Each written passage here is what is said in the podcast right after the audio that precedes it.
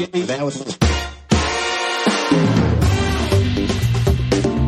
are listening to Electric Bike Radio. Welcome to episode 20 of Electric Bike Radio. For whom the bell rings? I'm Dwayne, and this is my co host and fellow bell ringer, Jared. Hey there, Ding Dong. How are you doing? I can see there's going to be a lot of bells puns coming in this episode.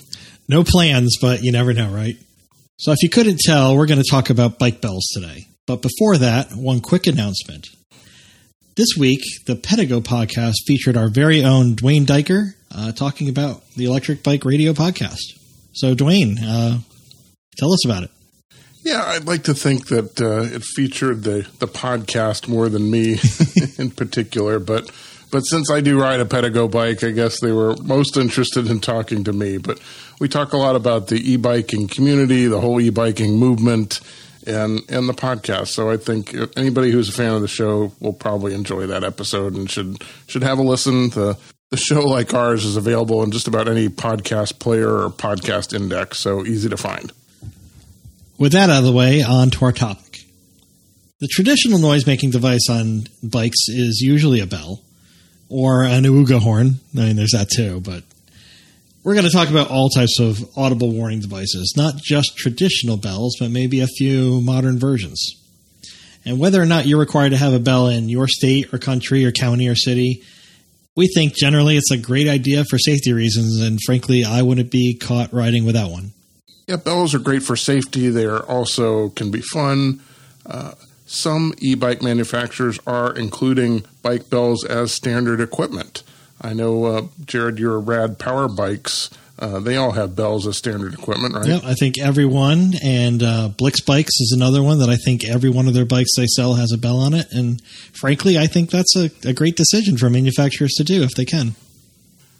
So if your bike comes standard with a bell, you might not have to choose one, but the fact is a lot of bikes don't include a bell, so it should be something that should be on your list of of things you buy when you buy your bike. Maybe your Christmas list Even too. if your bike yeah, uh, on your Christmas yeah. list if you get to it quick. but yeah, and even if you have one as standard equipment, you might want a better one or a nicer one. So we're just kind of going to run through the the bell basics. So, Dwayne, first thing is, when do you use a bell? You know, mostly I use a bell to to warn pedestrians when I'm going to be passing them. We do a lot of riding on uh, multi-use trails where there's people who are walking or running or maybe they're riding slow or whatever, mm-hmm. and it's always a good idea to give people some type of warning that you're passing them so that you don't scare the heck out of them when they go by maybe they kind of make sure they stay, you know, in the same direction of travel. So you can do that by, you know, yelling on your left or some such thing. But I, I find pedestrians respond better to a bell than to yelling at them. well, I think that's the truth, right? Uh, most people respond better to a, a, gentle bell than ye- getting yelled at, right? I, and I agree. I think a bell is a, a gentle way that most people hear, not everyone, and so that's why bells aren't perfect for every scenario. But it's a good way to get most people to know that you're coming through and um, to at least be aware and not, like you said, stay in their lane almost, like not jump out to the left or, you know, if they have a dog, that usually triggers somebody holding a dog on a leash to kind of bring the leash in a little bit, make sure their dog isn't wandering over a path. Yeah, and I think that's probably the number one use of, of bike bells, and and probably they're they're they're one of their best uses. Mm-hmm. Yeah, so you said take, overtaking pedestrians. I don't know if you also said blind corners, like uh, going through little underpasses on trails, or there's a couple of sharp turns around walls in downtown Tampa that I, I cruise through when I'm commuting. And I always ring my bell several times as I'm coming up on those because I might be on a sidewalk. There might be somebody coming the other way. And if they hear the bell, at least they know that I'm coming through. Of course, I'm slowing down too. I'm not just driving through with, with reckless abandon, but the bell helps even the slowest of possible accidents from happening. And I think that one of the best reasons to have a bell is that they're just kind of fun. Uh, it's great fun to ring your bell to, you know, as a greeting to people when you're riding along in a group. People like to ring bells and have fun, and and this is something on the the glow rides. Uh, you and I do a lot of group rides with um, Let's Glow riding in our area, and everybody rings bells and sounds horns and that sort of thing because it's just it's part of the fun. And we'll talk about that in a minute. But uh, when you said maybe you need a different bell, uh, in some cases, maybe you need 10 different bells and 15 different horns, like uh, one of our, our favorite friends from Let's Glow Riding, who you can't even see his handlebars anymore. And it's a blast. Uh, you never know what sound's coming off of that bike at any given time. Yeah, you definitely can have more than one, and we will we'll talk about that in a second too. But you know, when we say uh, bells are safety equipment, I don't. To me, I don't think bells or any type of bike horn is good for avoiding accidents for an emergency the way you would in a car. Right. You know, in a car, it's fairly it becomes like automatic that you can brake and steer and ha- you know hammer the horn at the same time, and that's real Right. hard on a bike. Usually, when you're trying to focus on steering around something on your bike to avoid an accident or coming to a quick stop, you have to concentrate on your bike handling and a death grip on your handlebars and that kind of thing. And I just, I think it's it's probably a little bit of overconfidence to think that you're going to use a bell or a horn to avoid an accident to warn somebody out of your way. I mean, if you can, great, but to me, that's not the primary purpose on a bike. I completely agreed. Nobody, frankly, nobody's here, going to hear a bell and think there's an emergency about to happen. I need to slam on my brakes or check all my mirrors or anything else. Nobody's looking at you and going, "Oh, I hear a bell. Let me freak out and, and make sure everything's okay around me." It's really just uh, make sure people know you're there. So if you're if you're going to crash into somebody, forget the bell. Just worry about almost like a defensive driving posture on your bike and and slow down as much as you need to when you're the person who can see what's happening. Now we can't help in this episode already. We've we've talked about it's a bell episode, but we've already talked about horns, and, really we're going to talk about about both. But there's really two major classes, I think, of noise making devices on bikes, and that's bells and horns. And we should talk about the difference between the two a little bit. You know, the the bell. I mean, everybody knows what a bell is, but the bell is the more traditional uh, bike signaling device. Right. It's uh, friendlier. I think it's people associate the bike bell sound with bikes, and you're less likely to startle people or make them mad if you're ringing your bell at them. They they kind of get the point. I think everybody knows what a bell behind them means. Um, so that's, that's one of the reasons. If I was only going to have one uh, of these things on my bike, for me it would be a bell. Agreed. And the great thing about bells is that they're simple. Um, they are usually cheap, although not always.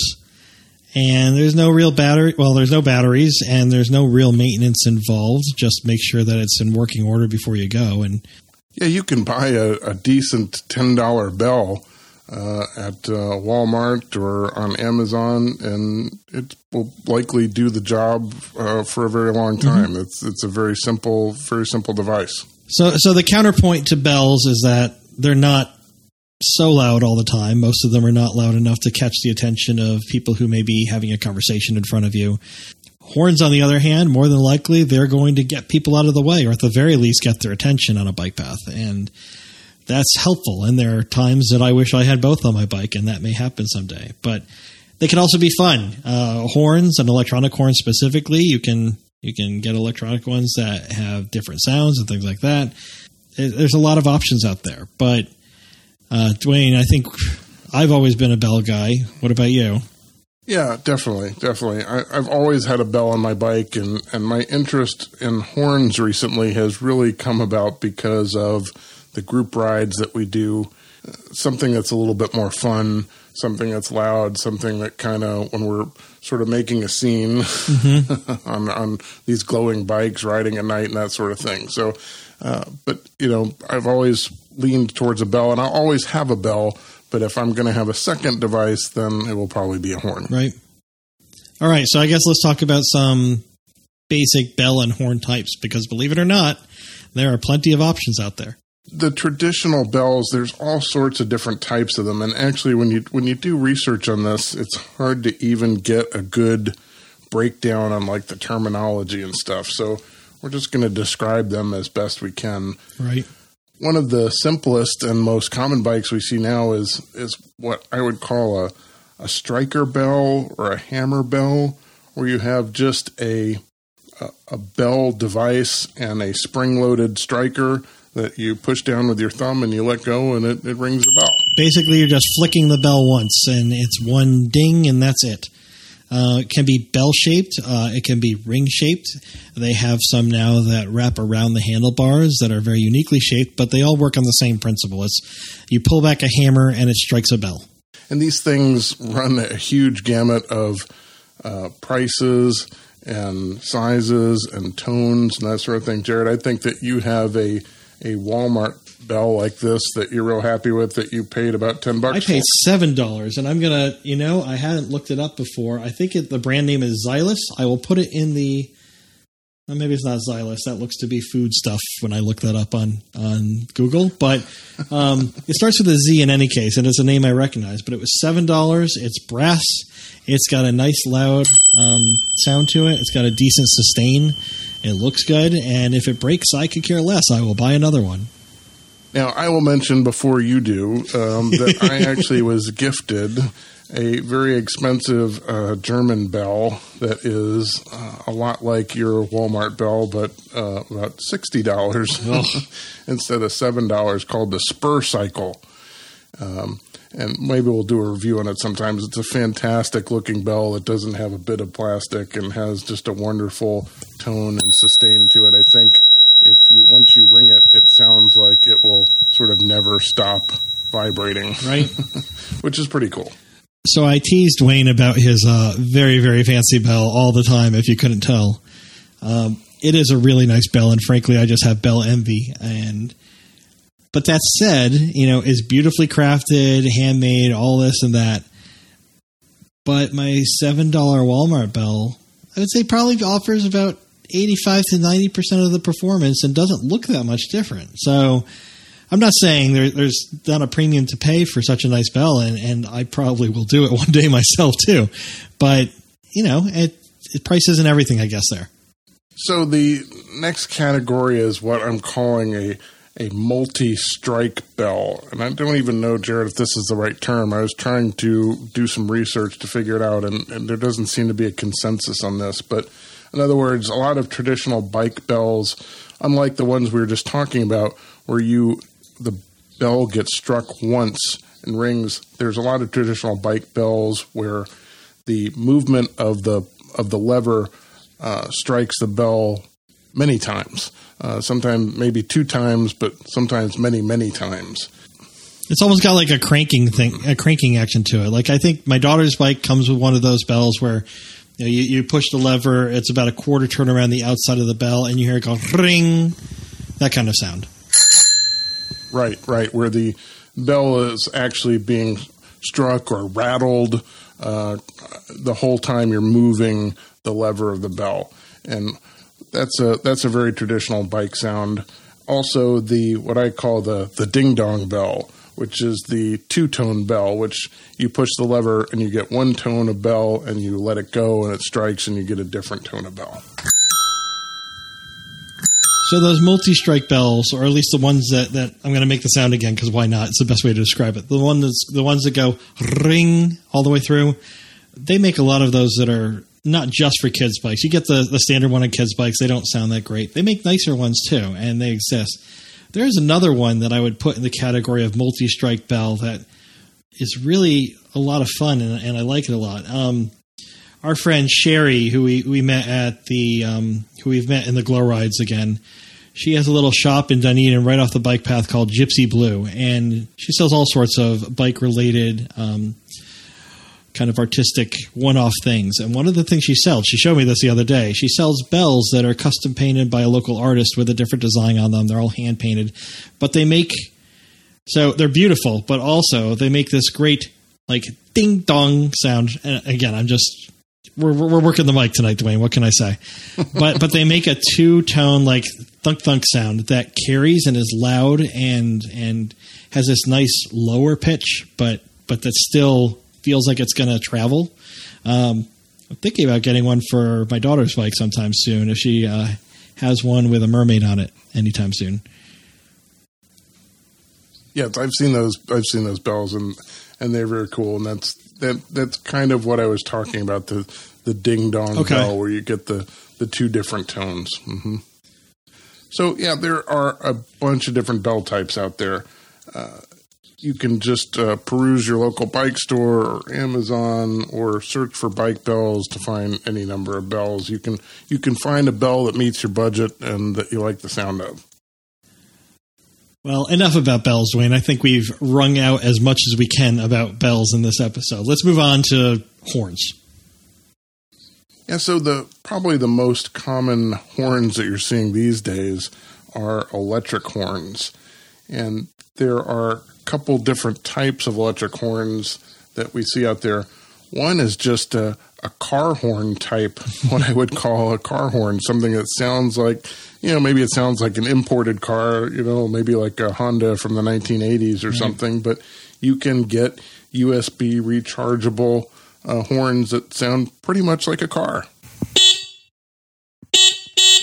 I think the car horn types are the ones that appeal the most to me, but the thing that puts me off about a lot of them is that they're more like the higher pitched 1987 Toyota Tercel kind of horn. And I'm looking for something that's more like a 1970s Cadillac, a low, you know, foghorn kind of sound. Um, if I find one, or if anybody knows of one, let us know. Uh, but who knows? I may end up making one out of some actual car horns myself, just because that's the kind of thing I do for no reason. The other thing I see a lot of is what I would call a an MP3 horn, right? It's essentially just a speaker that is playing some type of audio MP3 file uh, when you push the button. And again, a lot of these are, are USB rechargeable and they're pretty inexpensive. And one of the hallmarks of these is they usually have multiple sounds that they make. So you can select, you know, maybe a horn sound, maybe a bicycle ringing sound, maybe something that is more like a siren or a piercing sound, you know, that sort of thing. And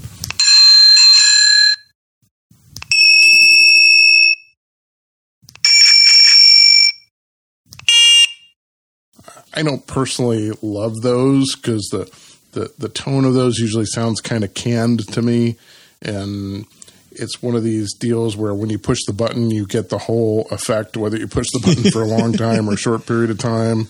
You know, so to me, there's a lot of things I don't like about that type of horn, but a lot of people do like them for their variability, that they can get different sounds out of one horn.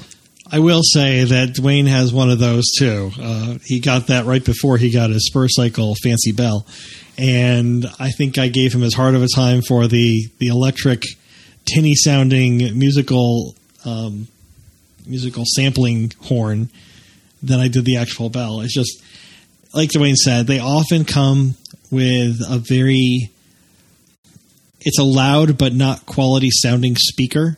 So regardless of the file that's being played, it just sounds very tinny and unnatural. It's, it's not like you're going to get a sound that that sounds like the uh, La Cucaracha real horns that you you might hear in a movie or something. It's not going to sound like that. No, and and Amazon is replete with these, and it's something you're interested in. You can pick them up for, you know, probably around 20 Mm-hmm. bucks or so, uh, and and give it a try. And of course, the beauty of Amazon is if you don't like it, you can send it. That's back. true. One thing about these horns, though, we should we should mention that you have to remember to charge them. So you could leave them on your bike all the time, but if they're not charged, you, you can't use them. So it's it's a little added uh, maintenance, I guess, compared to the other bells we're talking about. Yeah, and I think that's another reason why I would always have a bell, even if I had an electronic horn, because you never Right. know when you go out for a ride and it turns out. I mean, the the batteries tend to last a long time. You get hundreds, you know, of of beeps out of your horn, but you never know when it, you're gonna. That part of the problem with that is you don't charge it often enough because it lasts so long that you you wind up running out uh, a battery at some point. So it would be nice to have a bell that's always going to work. Right. Now, an alternative to electric horns is air horns, which is, I guess, um, maybe a little bit lower tech. Sort of the classic example of the air horn is the uh, the air horn we're all familiar with from from boats and people sneaking them into stadiums and that sort of thing. It's the it's the can of compressed air with a horn on top, and I've seen people use these on bikes where they'll mount them to a handlebar and use them.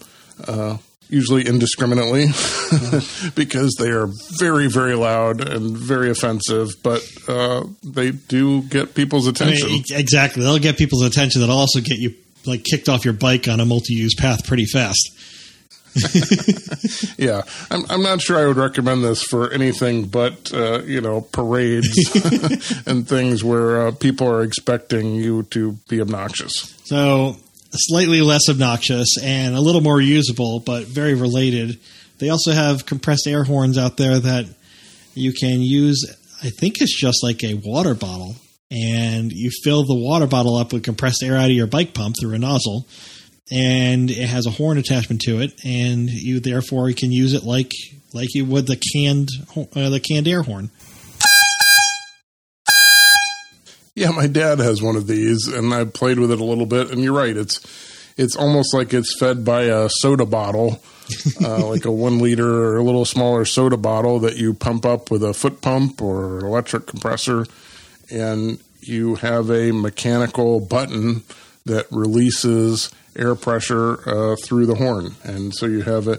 The, the beauty of it is you don't have to charge uh, any batteries. There's no electric parts, but um, the compressed air doesn't last a long time and it can tend to leak. So it's one of those things you probably do need to, to fill up every time you go on a ride. And it's it's not as loud really as a as a compressed uh, air can horn, but um, it has the same sort of same sort of tone, you know, same sort of feel to it.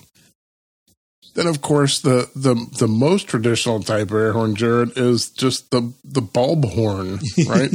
Where you you squeeze a, a, usually a black rubber ball on the end of the horn, and the horn honks. And these are shockingly loud when you actually compare them to everything else. You don't think of it when you go into the store, and they're with the, frankly, the kids' bikes usually, but they're probably the loudest of all the manual options out there. Uh, and they'll get attention, but I don't feel like they get the right kind of attention. It, it sounds like a. I feel like it's a clown horn. People look around, going, "Where's where's the clown car coming by?"